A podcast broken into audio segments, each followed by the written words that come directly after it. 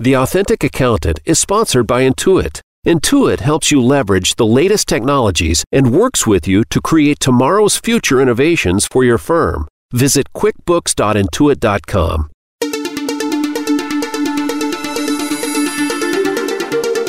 Welcome to the Authentic Accountant Podcast with Seth David and co host Erica Ed. If you've ever wanted to know the real story behind the most successful business leaders in the world today, stay tuned. Every story doesn't have an instant success, peaches and cream background. We'll ask the questions that need to be asked and get the true stories of success. Now, here is Seth David and Erica Ed. Hey, everybody, welcome to the Authentic Accountant Podcast. My name is Seth David. I'm sitting here with my co host. Hey, guys, I'm Erica Ed. And we have an incredibly special guest today, which we're going to get to in a minute. But first, Erica, do you know what I was doing this morning? Tell me. When I got up this morning, after getting dressed and everything, I went to my computer. Yeah. And the first thing I did, I fired up QuickBooks Online. Of course you did. Of course, it right. It's the first thing I do every day. I open up QuickBooks Online and I just check everything. I make sure that everything's in check, that everything looks good, and I love that. I love because by now I've been using it for so long that all my rules and bank fees are all set up and memorized. So it's like in 30 seconds I've caught up on a week's worth of banking, and I know I'm set to go into the weekend and I'm ready to party. Yep. The automation of it is, uh, yeah, you can't beat it. I even I even set up a rule for Best Buy. So if something is over $500, it automatically goes to an asset, and if it's under $500, it automatically goes to the expense all automated. Amazing, Beautiful. right? Beautiful. Beautiful. Love it. Anyway, that's what I love about QuickBooks Online. It starts my day off right. Some people start off their day with a hearty breakfast. I start my day with QuickBooks Online. Everybody should. We should have, you know what they had? It, was just funny. There was a picture they had. It was like a cereal called QBOs. Right? Oh, yeah? Uh, yeah, I actually saw a picture or something like that. There, were, there was like little cereal, and it was QBOs. Like Cheerios. Like Cheerios, like that. QB. That's that would funny. be awesome. Yeah, that'd be great. So, anyway, let's get into this today. We have a guest who I have known personally for a very long time.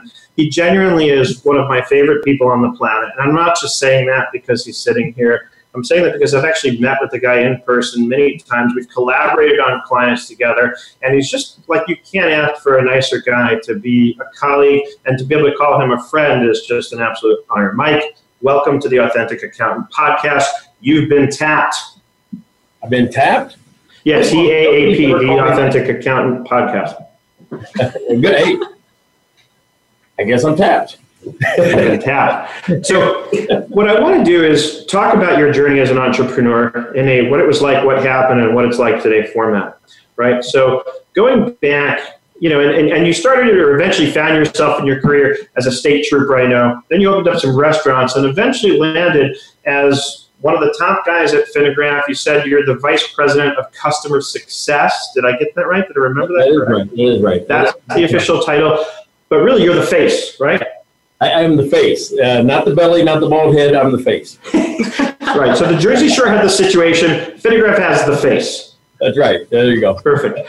So before we get into State Trooper Restaurant Finagraph, tell me what you were like in high school. What were your interests like back then?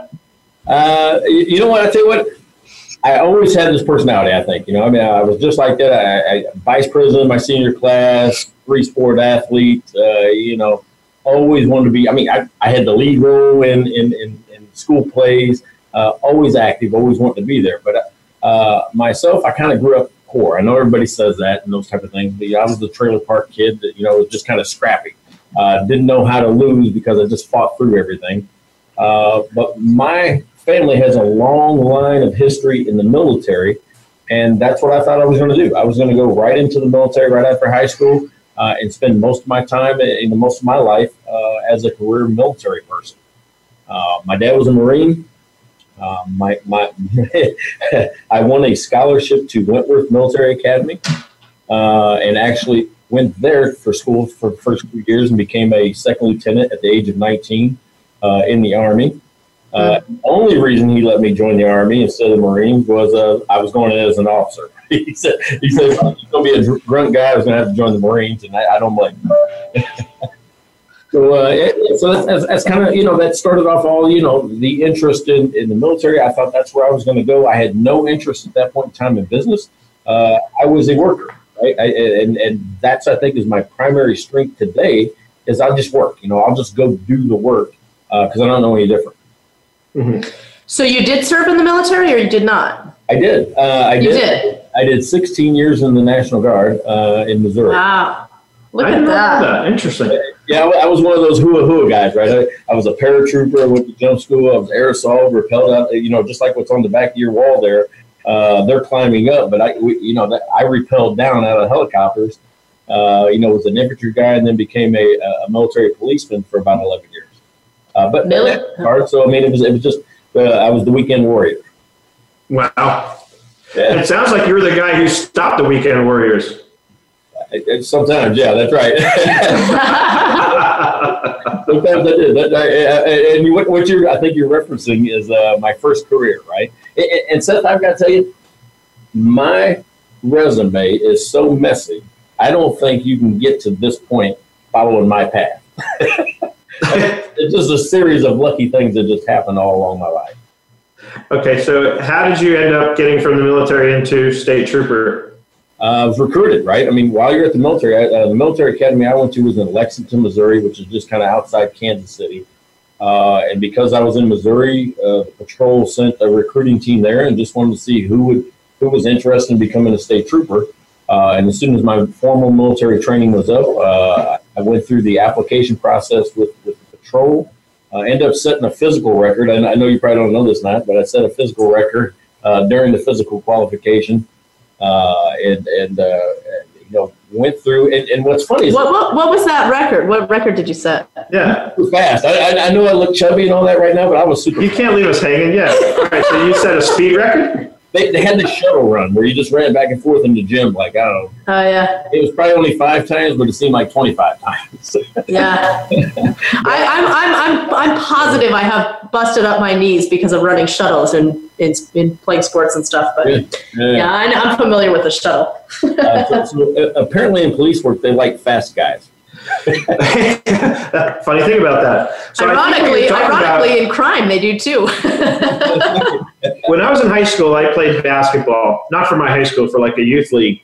And what you're talking about, I think, is what we used to call suicides. You'd run from the baseline to like the foul line, and then ba- and you have to touch the floor and come back, and then you go to the halfway and come back. Mm. We used to call those suicides because that's what it would do to you. That's what you felt like, yeah. Yeah.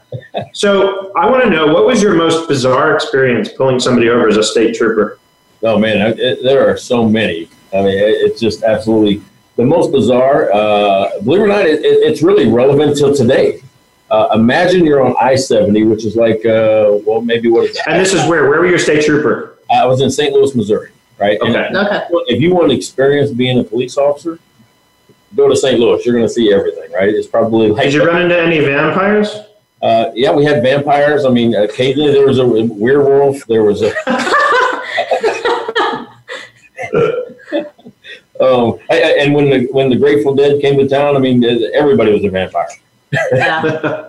okay, so bizarre experience I seventy. Let's hear it. Oh, yeah, I seventy. So think about any major, you know, interstate that, that you're around in in, in in a major city, and I pulled over a U-Haul van, right? Just a U-Haul van. You know, you've seen the small box trucks.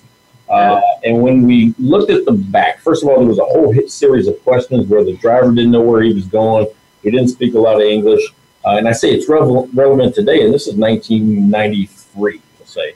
Uh, I pulled up the uh, the back of the van, and there's 30 illegal immigrants Oh wow. staring at me. So imagine I myself on the side of the road, and there's 30 people looking at me, you know, out the back Wow. And, and their their mothers, their daughters, they had food all with them. I mean, you know, they, they were traveling across the country in the back of a U-Haul van. So I mean, you know, it, it's it's scary and you know interesting at the same time. You know how, how they're willing to travel to go through the country. Wow. Wow. So did you call for backup? What'd you do? Uh, well, I mean, you know, at that point in time, you do get the government involved, right? I mean, if you find 30 people that you know have no documentation or no legal right to be in the in the nation, uh, you know, you get immigration involved. Right. Hmm. uh, which really turns out to be uh, Mike doing 10 hours of fingerprints. Exciting stuff. yeah. Yeah. Sounds like a lot of paperwork. Put your finger here. Oh, I remember that. I had that experience once. I was on the other side of it. Yeah. You know, but Seth, Seth I, I, did have other great experiences. I mean, I, I was on the uh, what we called the SERT team, which most people know as the SWAT team, uh, but we labeled our SERT as Special Emergency Response Team. Uh, you know, and there were hostage situations. There were you know high risk arrest warrants, uh, manhunts, those type of things. I mean, it, it was a great experience, and I'm sure if we sit down sometime uh, over a glass of iced tea. We'll uh, hear the story. He's being very polite because he knows I haven't had a drink in 19 years. You can have the beer or the wine. I'll have the iced tea or the Shirley Temple. So I'm sure you had some fascinating experiences. I would love to hear more. But I want to get into so at some point we got from state trooper to restaurateur. How did that happen? Uh, well, it, I, I married young right? Uh, I, married at 20 years old, and uh, you, you, know, the woman I fell in love with in, in college, and uh, we had three daughters. And after the third daughter, my family outgrew my income. and, and, and, and, it was her, right? She's writing out my student loan check, you know, and go, hey, you know this thing we pay for every month? Uh, do you mind using that degree? And what had you studied in college? Huh? What did you study in college? Uh, you skipped over that. Yeah, I was a management major. I mean, I, I was always wanting to be business. Uh, you know, I started off as a psychology major, and uh, well, I, am not smart enough to be a psychology major, so I, I, changed my major to, to, management because it seemed like uh, I, I, could do that better. Uh, than. But wait a minute, I missed something because if I understood correctly, you said back in high school and whatnot, you were headed straight from the military, had no interest in business. So how did you get interested in business along the way? When did that happen, and how and why? Uh, yeah, well, I mean, it, it was at it was actually uh, when you went to the military academy. Uh, it's the same thing as the first two years of college. You declare a major and go down the path. Uh, and I'll be frank with you, uh, I chose psychology, and it was it was just I was not doing well. Right? It just wasn't what wasn't for me. I you know I, I, I just I, I'm, there are smart people that can figure that out. I wasn't one of them. Uh, and and I had a friend that was in in, in business course. And I'm like, oh, that makes more sense. so okay. it was easier, right? It was just easier, right? And for whatever reason, you know, people have different capabilities of learning different things, and business seemed to work for me. Right. Okay. So now back to you're sitting with your wife. She's writing the check to pay for your student loans, yeah. and she says, "Hey, maybe we should put this to use." Yeah. Now all this money that's going out the door, should we use it? And I'm like, going, I'm making a difference in the world. I'm fighting crimes, one speeding ticket at a time. so, so, so, the checkbook, uh, you know, the, the checkbook uh, told me that it was time to make a move. Uh, and you know what? That, that is the hardest decision that any of any one of us make. You know, mm-hmm. I go security of seven years being in state government. And probably had good benefits, I would think yeah, great benefits, great retirement system, an association that protects you. Uh, job security like you wouldn't believe. I mean, it's, it's just, you know, once a state trooper is trained and you get so many years under your belt uh, and you're just doing your job on a daily basis, you have a job for life. Mm. Right. And that's basically what I saw myself. But at the same time, I could see what I was going to look like 40 years from now. Right. I could see my pay scale. Right. That, that That's what I, you know, even at 40 years on the, uh, you know, on, in the patrol, I could see what my salary was going to be, and I didn't like it. Mm-hmm. Right? Uh, so I'm like going, I don't want to waste 40, 40 years trying to get to a position I can be at tomorrow with this degree. Mm-hmm. Right? So, uh, so, we made the choice, and, and, and, it was a tough one, and, and it was scary. Right? And, and, for anybody out there that's contemplating, you know, leaving a secure job, an employer, and trying to do it on their own, it's scary. And believe it or not, you put your own money at risk. You know, and, and, and you know, I'd always learned that, hey, the 401k, the stock market, all these things. Well, what I learned later, I'll tell you the end of the story, is that I'm more willing now to bet on myself than I was the stockbroker or the guy running the uh, 401k. I'd rather put my money now, but that's a hard thing to do when I said, I don't know what I'm doing, but I know I can work hard and I'd rather take a chance on me than somebody else. And you're at a young enough age where it was not quite as risky. Like to make a move like that now would be much more risky, I would think. Yeah, I mean, I was 29 years old when I when I left the uh, left the patrol. Right, 29 years old. I'm like, going, even if I fail, even if I run out of money in two years, I can go get another job. So, scariest thing you've ever done? We're going to get into in our second segment the what happened part. We're going to talk about like what's the scariest thing you ever had to do, the hardest thing you had to go through as an entrepreneur. So, I don't want to get ahead and get into that just yet, but you touched on it you know that this may actually be that experience was making that decision to transition from being employed, good job and benefits to actually starting off on your own. So we'll come back to that part. But for now, what I want to talk about is why restaurants? How restaurants? Like you're in the kitchen talking with your wife. Did you just say, you know what, I think I'm going to go get into the restaurant business, or was there a longer road there? Uh, actually, that was the second, third. That was the third part. I added the restaurants to some other things. But I, in in high school uh, and through college, I worked in at, in a restaurant. I was a dishwasher, a busboy, a waiter, a bartender. You know, I, I, did some cooking, those type of things. So I had a lot of experience from 15 through 22 uh, in restaurants. But that wasn't the first part. I mean, I, I actually started in janitorial. yeah. Interesting. Yeah, well, I like it. Yeah, and you start in janitorial because if there's one thing you do in the military or you do in restaurants is you clean. So I thought, yeah, that's right. You know, I, I can clean. That's what they say, right? If you got time to lean, you got time to clean. Exactly right. That was the first one. batch elder. Uh, uh, uh, the chef told me. That's right. Then guess that, what? That I was is, the guy leaning. I was the guy leaning. That's how I found that out. Yeah. That's funny. Oh yeah. So you were janitorial at a restaurant or somewhere else?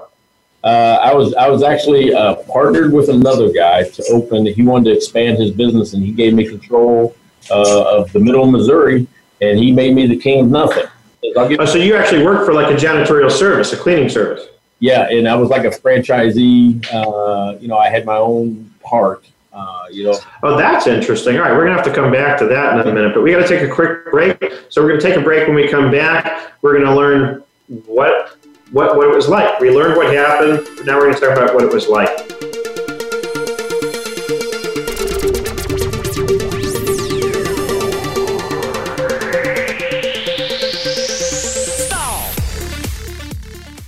Become our friend on Facebook. Post your thoughts about our shows and network on our timeline. Visit facebook.com forward slash voice America.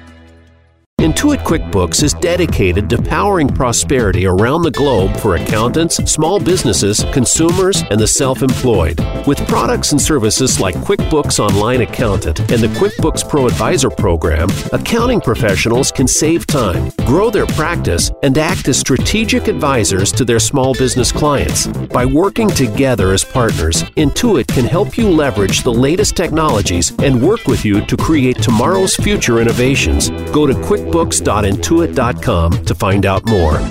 Have you become a member yet? Sign up now to become a member of Voice America. It's always free and easy.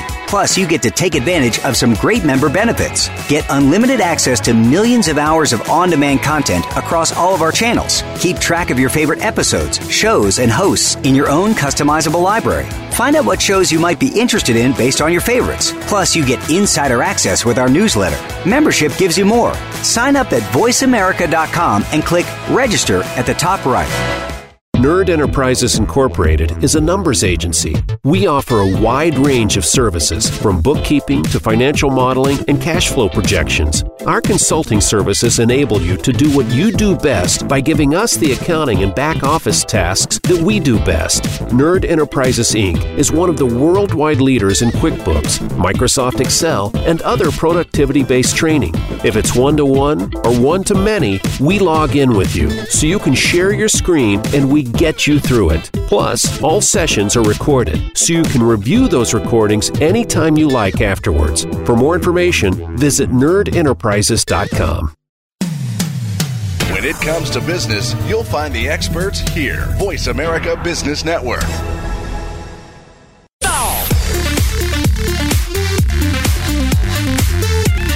You are listening to the Authentic Accountant Podcast. To find out more, email Seth at nerdenterprises.com. That's Seth at nerdenterprises.com. Now, back to the Authentic Accountant Podcast. Welcome back, everybody, to the Authentic Accountant Podcast. I'm still here with my co host, Erica, and our incredible guest, Mike Milan, Vice President of Customer Success at Finagraph.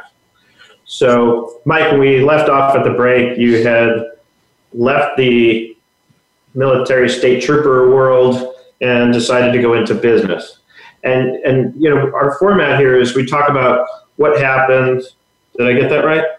what it was like, what it was like, what happened, and what it's like today. and what it's like today. So, so we heard what it was like. We heard your journey, right? Now we're getting into the entrepreneurial phase of it. And you were working for, I mean, I guess like a cleaning service, a janitorial service, and you said it was a franchise. So were you actually a franchisee or you just worked for one? No, uh, what what he did is he took a chance on expanding his business. Uh, he was a Kansas City janitorial service, uh, and of course, I was on the St. Louis side. And he says, uh, "I'm going to invest in you." He goes, "I, I like you, right? So uh, I'm going to invest in you, and I'll set you up in an office, and I'll give you ten percent of everything that comes in." Nice. Yeah, I, you know, I, I, I'm like going. I, I didn't know what that meant, but what he did was he says, "I'll supplement your your salary where you make exactly the same as a state trooper." Uh, you know, so he gave me exactly the same. Then on top of it was the bonus, right? It was the ten percent the ten percent. Yeah, Cool. I mean, I'm like, well, that sounds good to me because it, it- you know, outside of the benefits were is great, but at least dollars coming in uh, were the same and or potential to be higher. Uh, so I, I got leverage there. I love that. Yeah. So in other words, he, he hedged you, right? You were hedged because you, no change in lifestyle.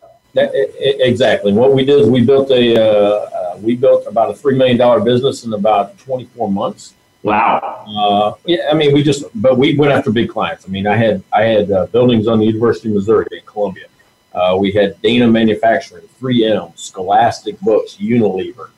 Uh, you know, we, we we did industrial janitorial. So it's not like we're just cleaning medical offices and things like that. We did industrial janitorial. Right. Uh, so, I mean, I actually tripled my income the first the first year That's amazing. uh, it- you know, just because of it. Now, because of that, though, um, I, I had the bug. I'm like, well, I'm already kind of doing it. I don't think I need him anymore. Uh, and, and, and so I took the money that I had saved uh, and broke off because from the difference between what I did when I broke off is not to compete with him, but I had met a lot of people in the hotel business. Uh, and the hotel people were coming to me saying, "We have problems finding dishwashers. We have problems finding housekeepers. We have problems finding." right. I, I found I, that's what I was good at. I was actually good at recruiting people for the janitorial business. I forgot about that. I remember you telling me that you had a staffing company for hotels. My, my first business on my own was a hotel staffing company. That's uh, awesome. in St. Louis. So I mean, it- and what I did was, uh, you know, I, I, I put in a resignation. I took the money I'd saved, uh, and I actually started in the hotel staffing company with just one hotel. So how happy was your wife by now? I mean, you, you did probably so much better than you expected. Yeah. As soon as she was happy, then I quit that job and went on my own. Let's see if we can throw a monkey wrench right into this plan. no doubt. That's awesome. Yeah, I really go, hey, I know you're happy. I know money's coming in pretty good, uh, but I'm going to start over from scratch. oh, and, and what we didn't know at the time, Seth, what we didn't know at the time is that what scratch meant was that I was going to take all the money that we had saved And you said, and not get a paycheck for 18 months. Wow. Right? So, I mean, th- that's what the scary part was. I mean, there was times, there were times when I didn't know if I could make payroll. I didn't know, you know, if, if things were going to work together. I mean, I worked out of my basement. Uh, uh, you know, for that first 18 months, it was just piecing together credit cards, a home equity line, all of my savings, uh, not taking a paycheck for 18 months. And we burned through it pretty fast uh, until So it's interesting because the, the, both businesses sort of came to you, right? The janitorial thing came up, and it was an opportunity to start off. And you reminded me when I started my business, I hedged myself by um, what do you call it? By making sure that I had a financial model that spelled out how I could make at least as much as what I was getting paid at my last job. So, a similar kind of thing. And we were talking this morning in our group about how difficult it can be and what you say to somebody who says, Hey, I want to go start a business. That can be the scariest thing. So, now I, I want to know this what was a scarier thing to go through? Leaving full time employment to go to that first entrepreneurial opportunity? Or starting from scratch after saving all that money and having that conversation with your wife where you just said, Hey, honey, we're going to start over from scratch. Uh, well, I, actually, the first one was more scary than the second one. Okay. The first one was leaving state employment and going to go see. I, you don't know if you can do business until you do it, right? Right. Hmm. Uh, now, what I had was, you know, almost two years in the janitorial business that I saved up enough money to say, I've got it. I've seen every aspect of the business. I ran my own office. We had about 120 employees at that point in time. I'm like going, I built it that fast. I ran it that fast. I built a management team. It was all about processes. So I felt confident in me after two years of experience doing it, you know, with, with a head bet. Mm-hmm. So would you say that the way you got through that initial fear was based on the fact that you eventually became aware you were going to be hedged, that he was going to be able to pay you the same as what you were making then? And if not, what did what what would you attribute to your ability to get through that fear? All right, so and, and, let me separate out because the second one, when I started on my own and left left the janitorial service and went to hotel staffing, uh, the fear didn't set in until about uh, month nine, right? So the initial decision was easier on the second one, but the fear was greater at month nine when I was burning my own money and I saw it coming, you know, just leaking out, right? Because mm-hmm. in the hotel staffing business, I was waiting, you know, 45, 60 days for, you know, receivables to come in, you know, my mm-hmm. to get paid. But guess what? When you have 50 or 100 employees all around the city, every two weeks they expect a paycheck. Right? Yeah. Uh, and, and, and when you have to write that check and put it into the business account because you can't make payroll, that's a tough thing to swallow. You say, how many times can I do that? Right? Mm-hmm. It sits on the pit of your stomach. And I remember having a conversation with her, like going, are you ever going to make money here? Right? Or, or is it just going to burn everything that we got and we're going to to sell the house and live on the street? So, so how did you? So that was like around month nine. Month nine is when I, I it, it was the hardest, right? Because yeah, it was a growth period because people were starting to know us, and I became a preferred vendor uh, for Marriott. So then I started getting calls from other Marriotts. And, and the funny thing in hotels that I didn't I didn't know then is that the managers like to move from hotel to hotel to hotel.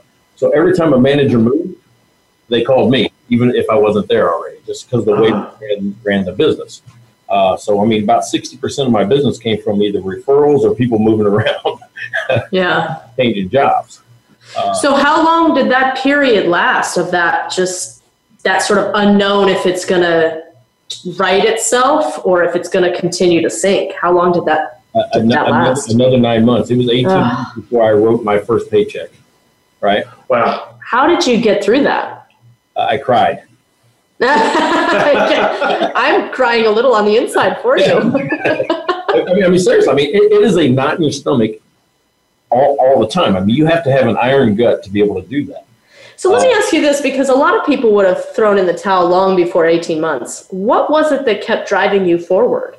Oh, uh, uh, this military mentality, right? Like going, you know, it's, it's mission first, people always, which means my mission is to, you know, provide this service and I said I could do it, so I'm going to do it. People always means to me is that I'm going to take care of people along the way, even at my personal sacrifice. Interesting. So that it is- sounds like you almost grew yourself out of business, like we've talked about a lot on the cash flow show, right? That's that's one of the reasons why I teach that stuff that you can grow broke. Right. Uh, right. You're so successful on paper, but you know where's the cash? And, right, the cash flow, that AR turnover yeah. can be the killer. Yeah. One, one of the reasons that, you know, we built cashflowtool.com is for that reason, right? I mean, you can grow broke. I mean, you got to monitor cash. And I learned that lesson early on. Right. So 18 months, was your whole savings depleted yet, or where was that at? Uh, I was down to about $15,000. Okay. And what were the conversations with your wife like? Uh, like, we, are going to make a decision here by the end of the year. At that point in time, we're coming up on January about uh, uh, what my job search was going to be like. wow. So, and the moral of the story is the way you got through this was basically by being hard headed because that's what you learned to do in the military. Well, but, and I, I, became really focused on cash, and, and you know, and, and, the slower payers I actually was more aggressive with, uh, and I and I moved my whole company were uh, down to where my AR days, my receivable days, I was getting paid in 45 days, mm-hmm. uh, which actually meant I only had to cover three pay periods, which made it a whole lot easier uh, to do. But, you know, in the very beginning, I wasn't paying attention. I just was more focused on driving new sales, uh, you know, not just driving new sales, but uh, uh, what am I saying? driving new sales, and then doing the work, providing the service and recruiting. I was only it was it was the old classic thing of working in your business, and I wasn't looking at what was happening, right? So when mm-hmm. I changed and started focusing on, oh my God, I need to need cash, and I needed cash because I was starving. So uh, I, it was the big difference. Uh, and the way I did it was I went to the vendors, not the vendors, the hotels, and said, "These people working for you, this is payroll. I don't want you to treat this like a paper towel invoice. I want you to treat it like you're writing a paycheck to your own employee." Mm-hmm. Uh, and when I was able to get people to see it that way, uh, we I got paid faster. Interesting. So you pulled the AR lever, and the way that you did that was by reasoning with your customer and getting them to understand it from your perspective, getting them to really sympathize and empathize with you. You know what? My wife and I actually talk about that. How do I plead without looking desperate like we're going to close? Mm-hmm. right. Right. But you it's interesting because you, in a way, you kind of humanized it. Mm-hmm. I mean, because your product was humans, really. I mean, basically, you're talking about you know, you weren't selling paper towels; you were selling labor force so it, it's a, it's an interesting approach, and and and maybe some of our listeners can take take that to heart. You know, in in a way of of humanizing it so that you don't look desperate and like, listen, if I don't get the money, we're going under. right. And you didn't make it about you, you made it about them. Yeah. You said, I want you to think of it like you're writing a paycheck for them because that's really what they were doing. They were writing the check to you that covered their paycheck, right? Right. Well, and, and, go ahead. it goes back to something that you've talked about that you've taught me over the last year especially where you know we talk about companies that sell inventory and how inventory is the core product. And so then we got to look at inventory turnover along with ar turnover and then of course ap turnover. And in a service-based business like this one what you taught me the perspective you gave me on it was that you have to look at that labor force as that's really the inventory the inventory is your labor pool, the people who are actually doing the work to turn over the revenue that's paying them and, of course, paying your bills. Well, exactly right. That's why I focus solely on taking away somebody's reason not to work, right? If, if you work for me uh, and you say, hey, I don't have a babysitter, my team had 10 babysitters lined up, right? We just called who could take a kid today, right? you know, if you said Uncle Joe has a doctor's appointment, I got to leave early. We're like, no, I'll take Uncle Joe to the, to the hospital. You you uh, you go to the doctor or go to work, right? So I mean, mm-hmm. taking away people's reasons not to go to work that actually made us successful. What an interesting concept too. I mean, just from an HR standpoint, because one of the things that I find or that I found in some of my previous jobs is that people don't um, they underestimate the value of of retaining your employees. Mm-hmm. That that that employee turnover and onboarding and training and all of that stuff is a huge expense for a company. And because it's not monetized in the same way that it would be if you if you had damaged inventory in your warehouse it's yep. not it's not monetized like that so people don't don't see it. They don't recognize it for what it is. But i love that like taking away the reason for people not to come to work. That's genius. Yeah. Well, well, yeah. And, and so Actually, i'm learning a lot here about how important perspective is and just going to your clients and giving them a little different perspective about the role you play. I love how you say, you know, don't treat me like a paper towel or some sheets that you're buying. You know, treat this as a paycheck because that's what it really is. Yeah, I mean, again, I think that was again the, the idea that we came up with to uh, get somebody to understand that I wanted my invoices to take priority. Mm-hmm. And another thing, I mean, I made reference to you saying that you were quote unquote hard headed and that's what got you through. But I think that's really another way of saying you were persistent and you didn't give up. Yeah, exactly right. And believe it or not, when people around me saw that, things got easier, right? You actually mm-hmm. had people wanting to see you succeed because they'd see me. They'd see me taking the phone calls at any time of night. They'd see me coming out on site if there was a problem. I mean, even in the janitorial business, if somebody says, hey, there's a cobweb in the windowsill, rather than send the janitor out there, I just jump in the car and go do it, wipe it down for them. Right? Mm-hmm. right. Twice they stopped calling for little things. so I did yeah. right. So with all of that, I would love to know, like, what what's your biggest takeaway, Erica? What's your biggest takeaway from all of this about? You know, we talk about how to get through the dark times. That's what this segment is really all about. I mean, you were down to your last fifteen grand of savings and really starting to have that conversation about maybe throwing in the towel and going back and get a job. where did you lean for support? Was it your wife? Was it friends? Was it colleagues? Uh, it, it, was the wife. It was.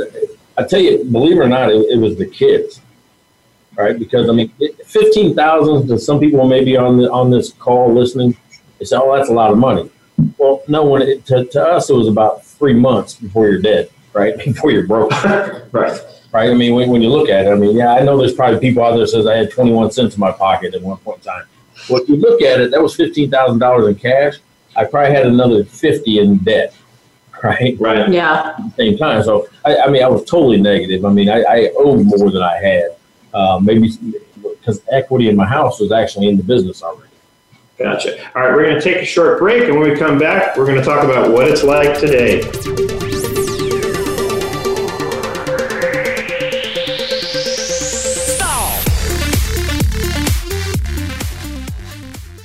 Think you've seen everything there is to see in online television? Let us surprise you. Visit VoiceAmerica.tv today for sports, health, business, and more on demand 24 7.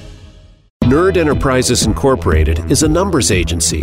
We offer a wide range of services, from bookkeeping to financial modeling and cash flow projections. Our consulting services enable you to do what you do best by giving us the accounting and back office tasks that we do best. Nerd Enterprises Inc. is one of the worldwide leaders in QuickBooks, Microsoft Excel, and other productivity based training. If it's one to one or one to many, we log in with you so you can share your screen and we get you through it. Plus, all sessions are recorded, so you can review those recordings anytime you like afterwards. For more information, visit nerdenterprises.com. Have you had a chance to check out Voice America's online magazine and blog, Press Pass? If you love our hosts and shows, check out articles that give an even deeper perspective, plus topics about health and fitness, movie reviews, philosophy, business tips and tactics, spirituality, positive thought, current events, and even more about your favorite host. It's just a click away at vapresspass.com. That's vapresspass.com. VA Press Pass by Voice America. All access, all the time. Intuit QuickBooks is dedicated to powering prosperity around the globe for accountants, small businesses, consumers, and the self employed. With products and services like QuickBooks Online Accountant and the QuickBooks Pro Advisor program, accounting professionals can save time, grow their practice, and act as strategic advisors to their small business clients. By working together as partners, Intuit can help you leverage the latest technologies and work with you to create tomorrow's future innovations. Go to QuickBooks QuickBooks.intuit.com to find out more. When it comes to business, you'll find the experts here. Voice America Business Network.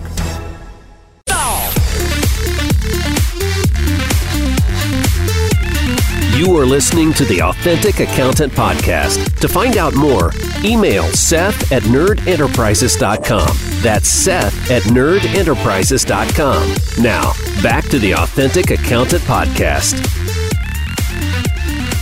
Hey, everybody, welcome back to the Authentic Accountant Podcast. I'm here with Erica, my co host, and my good friend Mike Milan. And we're going to pick up right where we left off in a second. But first, Erica, you know what my favorite kind of accounting is? Uh, let me guess. Real estate? You got it. Accounting for real estate.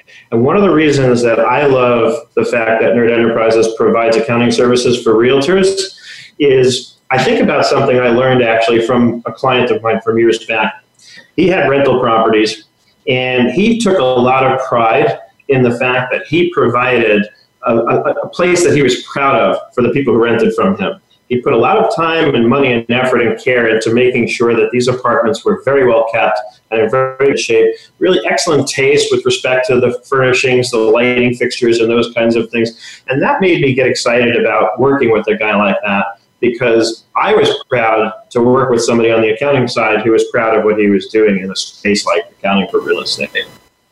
All right, so when we took our break, Mike, we were talking about, you know, kind of how you got to the almost the bitter end, right? We're down to our last 15 grand in savings. Scary as hell. You have four kids, was it? Uh, three, three. Three kids. Okay, I was trying to get an extra one in there. Uh, so, yeah, you can count me. I was the fourth. so, uh, you know, and you said, you know, 15 grand is maybe three months worth plus debt that we had accumulated. So we persevered, we persisted. That's how we ultimately got through. And you appealed to your customers and got them to really be sensitive to the situation without looking desperate, like you said, and that was important. By really appealing to their sense of, hey, I'm trying to take care of these people. You know, don't treat me like a paper towel. Treat me like an employee. And they heard that. It, it, you know, that made the world difference because what changed was the speed of cash, right? And I know you've heard me talk about that, but as soon as I got them to see our invoices as a paycheck rather than a, a paper towel invoice, the money came in faster. And believe it or not, that relieved most of the pressure. Right? Mm-hmm. Most of the pressure said, oh my God, okay, now I got some money. Now I can kind of get ahead. And once I felt that get ahead, I wrote my first paycheck. Mm. Okay. That felt good. Yeah. I mean, how does your wife feel about that? Because you were starting to say that you were sitting down with your wife having this conversation. What's the rest of that story? Uh, the rest, the rest of that during that point in time, right, right when we're about fifteen thousand dollars, three months from from you know being done, and it isn't just done. I've got debt behind me, right. This is the point where you're looking at bankruptcy, right. That's really what you're looking at, right. It's it's days to bankruptcy, and my days to bankruptcy at that point in time was ninety, right. Mm-hmm. So in 90 days is, is, is powering because I didn't, I couldn't see the end I, until the money started coming in. But in that last 90 days, the turn happened, right? And I think the turn happened with me actually feeling desperate enough to go out there and change the way the customers interacted with me. And, and, and the lesson that people should learn is don't wait for that. right. Right. Yeah. Don't, don't, wait to almost die before you make a change. Do it sooner. Do it today. Right. Get your customers to see you as a priority. Yeah. So our, our conversation was, what am I going to do? And, you know, I actually started to cobble together a resume and it was ugly, right? State trooper, failed business owner. Man. who's going to want that guy?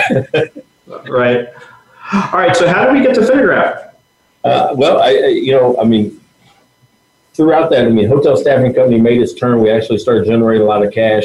I bought a restaurant, built a restaurant, bought a building that had a restaurant, bought nine more buildings. wow. Yeah. All right. Mike Trump. Yeah, there you go. Uh, uh, many, many, many, many, many Trump. like I can stand outside Trump Tower. That's that's about as Trumpy as I get.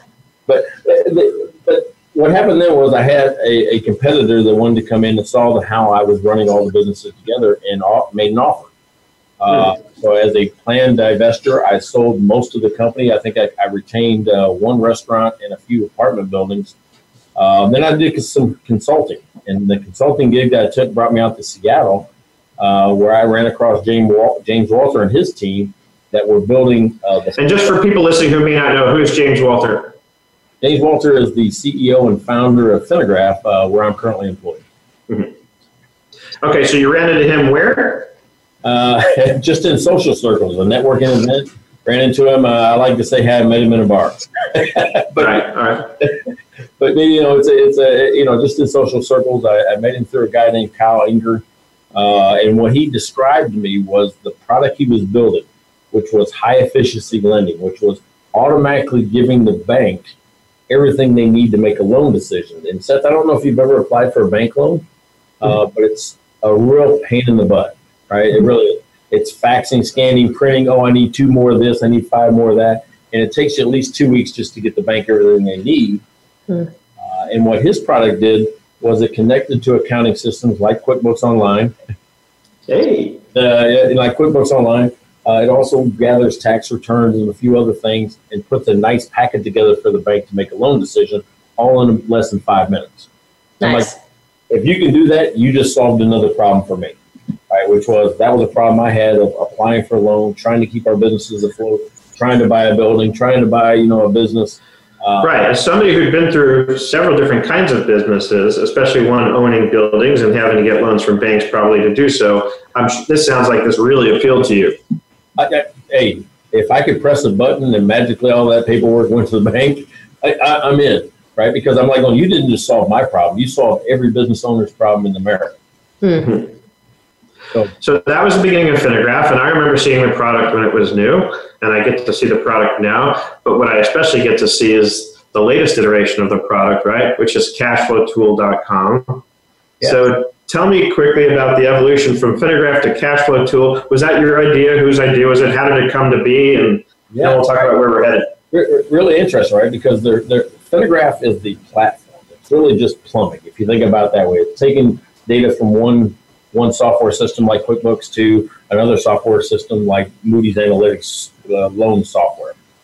Uh, but what we can do while the data is there is some interesting things. The first thing they did was mess with asset-based lending, right? BBC one product. Uh, then we built the MARQ score. The MARQ score is a uh, Moody's Analytics risk quality score. You might know FICO about the person. The MARQ score is about the business, right? So those two different. Mm-hmm One's about you, one's about your business. Mm-hmm. MARQ Score, we built the MARQ Portal, which is an automatic, uh, automated loan application now that, that the banks are using. Uh, and then uh, we, because we were doing the automated lending, we built the Finagraph dashboard so a banker could have a conversation with a business owner.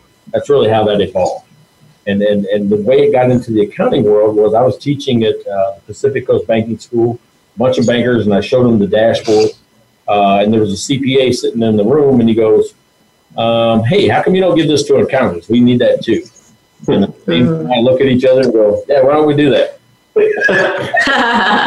so, so uh, but but it's been a free product for about five or six years.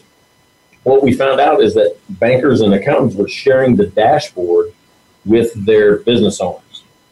But much like you know, uh, some business owners, maybe like I was earlier on, that has you know not as sophisticated about finances, uh, I needed it explained better, right? Not just a wall of numbers, not just this terms like liquidity and leverage and ratios. I need it easier. So James put me and a, a, a tech guy, a software guy, somebody could actually write code in a room. He said, "Don't come out until you find something totally different." Uh, so that's how cashflowtool.com was, was formed. Uh, and what we were looking at is let's take the important pieces off of the dashboard. That's the history, right? Mm-hmm. Just the things that you should pay attention to. Then we said let's look forward, and that's why we built in the cash flow calendar, which does the forecasting and stuff for you based on your history, right? It does it uses machine learning, artificial intelligence to do forecasting for. Now to communicate that, what we did was uh, we built it in a Facebook style feed and made a mobile app. So all of those things together makes it really a cool tool for business owners and accountants to just communicate, put more information in their in their hands faster. Right. Cool. Uh, and it's at their fingertips whenever they need it. It's right there. You know, and, and really all the problems I just described to you, we're trying to solve in that tool.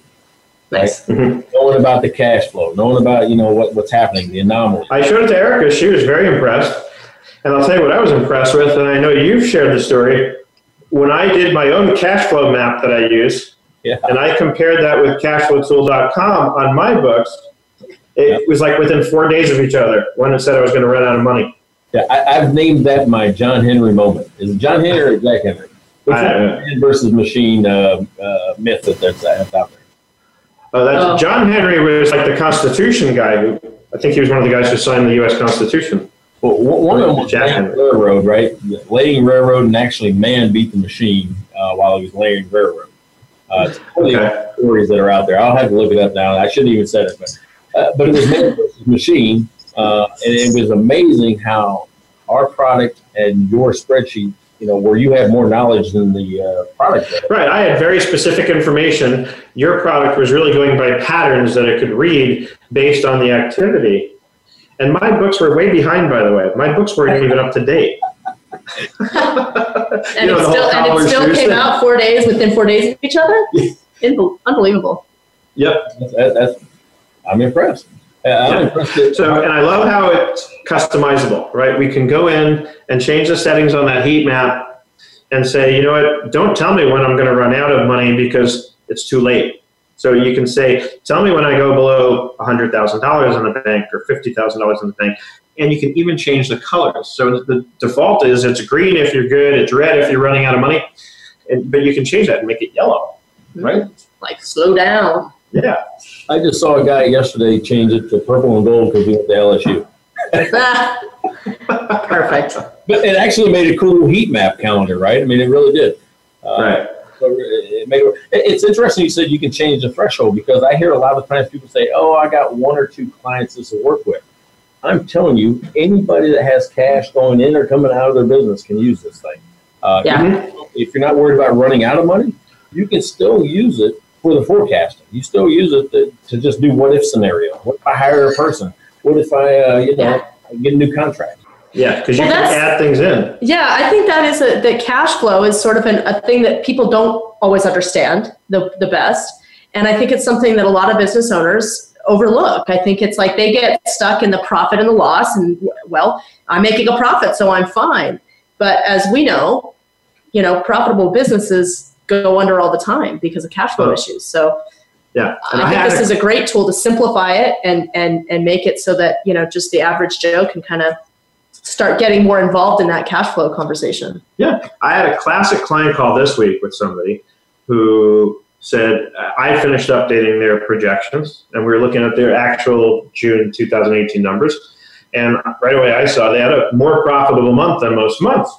So I know where to look. Mike, you and I talk about this stuff all the time on the cash flow show.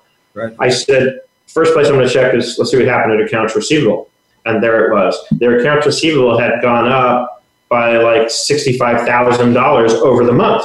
So I had the meeting with the client, and, I, and they started off with the exact question I knew they were going to start off with. Hey, Seth, we were really profitable in June. Where's the money? And I said, go look at your accounts receivable. I said, you haven't collected it yet. You got to go get it. Yeah, yeah, that's exactly right. I mean, we, we do talk about that all the time. I mean, it's, Yeah. uh, you know, I, I'm profitable when I don't have any money. And, and you said something, Erica, that was really cool. Even profitable companies can run into this problem. Uh, one of my favorite stories is about Home Depot in 1985, where they were 21 days from death. You know how I was 90? Think about Home Depot being 21 days. 21. Crazy. I mean, uh, before they were actually trying to pull it around. What they tried to do was follow the Walmart growth method, where it was just build, build, build, build, build, uh, and they just was running out of cash. They had twelve million dollars in the bank. Uh, I'm sorry, they had nine million in the bank, and and uh, was burning twelve million a month. That's just a pa- I mean, and that's a big company. Uh, so if it can happen to them, it can happen to us. Yeah. And I love how you talk about there's three levers we can pull to improve cash flow, right? There's the accounts receivable, which you did in your experience. You went and pulled the AR lever and went to your customers and appealed to them in a way that motivated them to pay you faster, right? The other one is managing inventory turnover, right? So getting your inventory to sell faster. Now, in the labor based business, that's not really a lever we can pull, is it? Or if it is, how do we do that? Uh, well, I mean, you, you you could cut staff, but if, if you cut staff, you're also cutting revenue, right? Yeah, we don't want to do that. uh, yeah, you don't want to do that because I mean you're hurting your ability to make money. So it's really just the AR lever. I mean, there's a, when you have a service-based business, you've got really your payroll and you've got your AR rather than Right. So product-based business, you have a little bit, you have more options, right? Because you could try and pull the inventory turnover lever by maybe investing some marketing dollars to get inventory to sell faster, or look for maybe low volume, high profit items that if you sell more of those, you'll improve cash flow that way. There's there's more options. And, well, even if you don't spend more marketing dollars, just don't replace it, right? Bring your inventory levels down, and that way the money you would take out of your pocket and replace the inventory, just don't do it, right? Right. Yeah. Money in the company for a little bit, right? You can manipulate your, you know, your inventory levels to increase cash flow. Right, but that has to be balanced with losing opportunities to sell items by not carrying them. Like I have a client who's got a very complicated situation because they have high dollar items, some of which only sell a few a year. But if they don't have it, they lose business. So I remember the example you gave, and I'd love for you to share this with everyone here because we only have a couple minutes left about the shelf space. And you had a product that you were trying to get into. Was it Walmart? Uh, we were actually in Walgreens and they wanted a turnover, right? Which means they wanted to buy a new box every month. And the reason why they wanted to buy a new box every month was that they have a linear foot, right, of shelf space. And if they buy a new box every month, generates that much gross profit, which is part of their budgeting, which is part of their forecast. Uh, At the 12X, they don't make the money they need and they replace you. I know firsthand. Yeah. Right. So they get that down to and narrow that each linear foot has to generate a certain amount of profit by turning over whatever goes in that space. That's right. And that's how closely they manage the stuff. And I think that's a good lesson going from Wall Street to Main Street.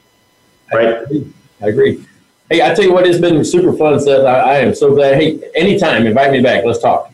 All right, I love it. And for those of you who want to catch Mike and I on a regular basis, uh, go to cashflowtool.com and search out cashflowtool.com users group on Facebook. We got to wrap up here. Thank you so much, Mike, for being with us. Thank And, you, uh, Mike. It's always a pleasure. Yeah, great to see you again.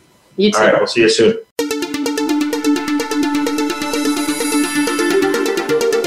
Thank you for tuning in. New episodes of the Authentic Accountant Podcast are heard every week on the Voice America Business Channel and on your favorite podcast site. Please join Seth David and Erica Ed again soon for another edition and another complete story of success.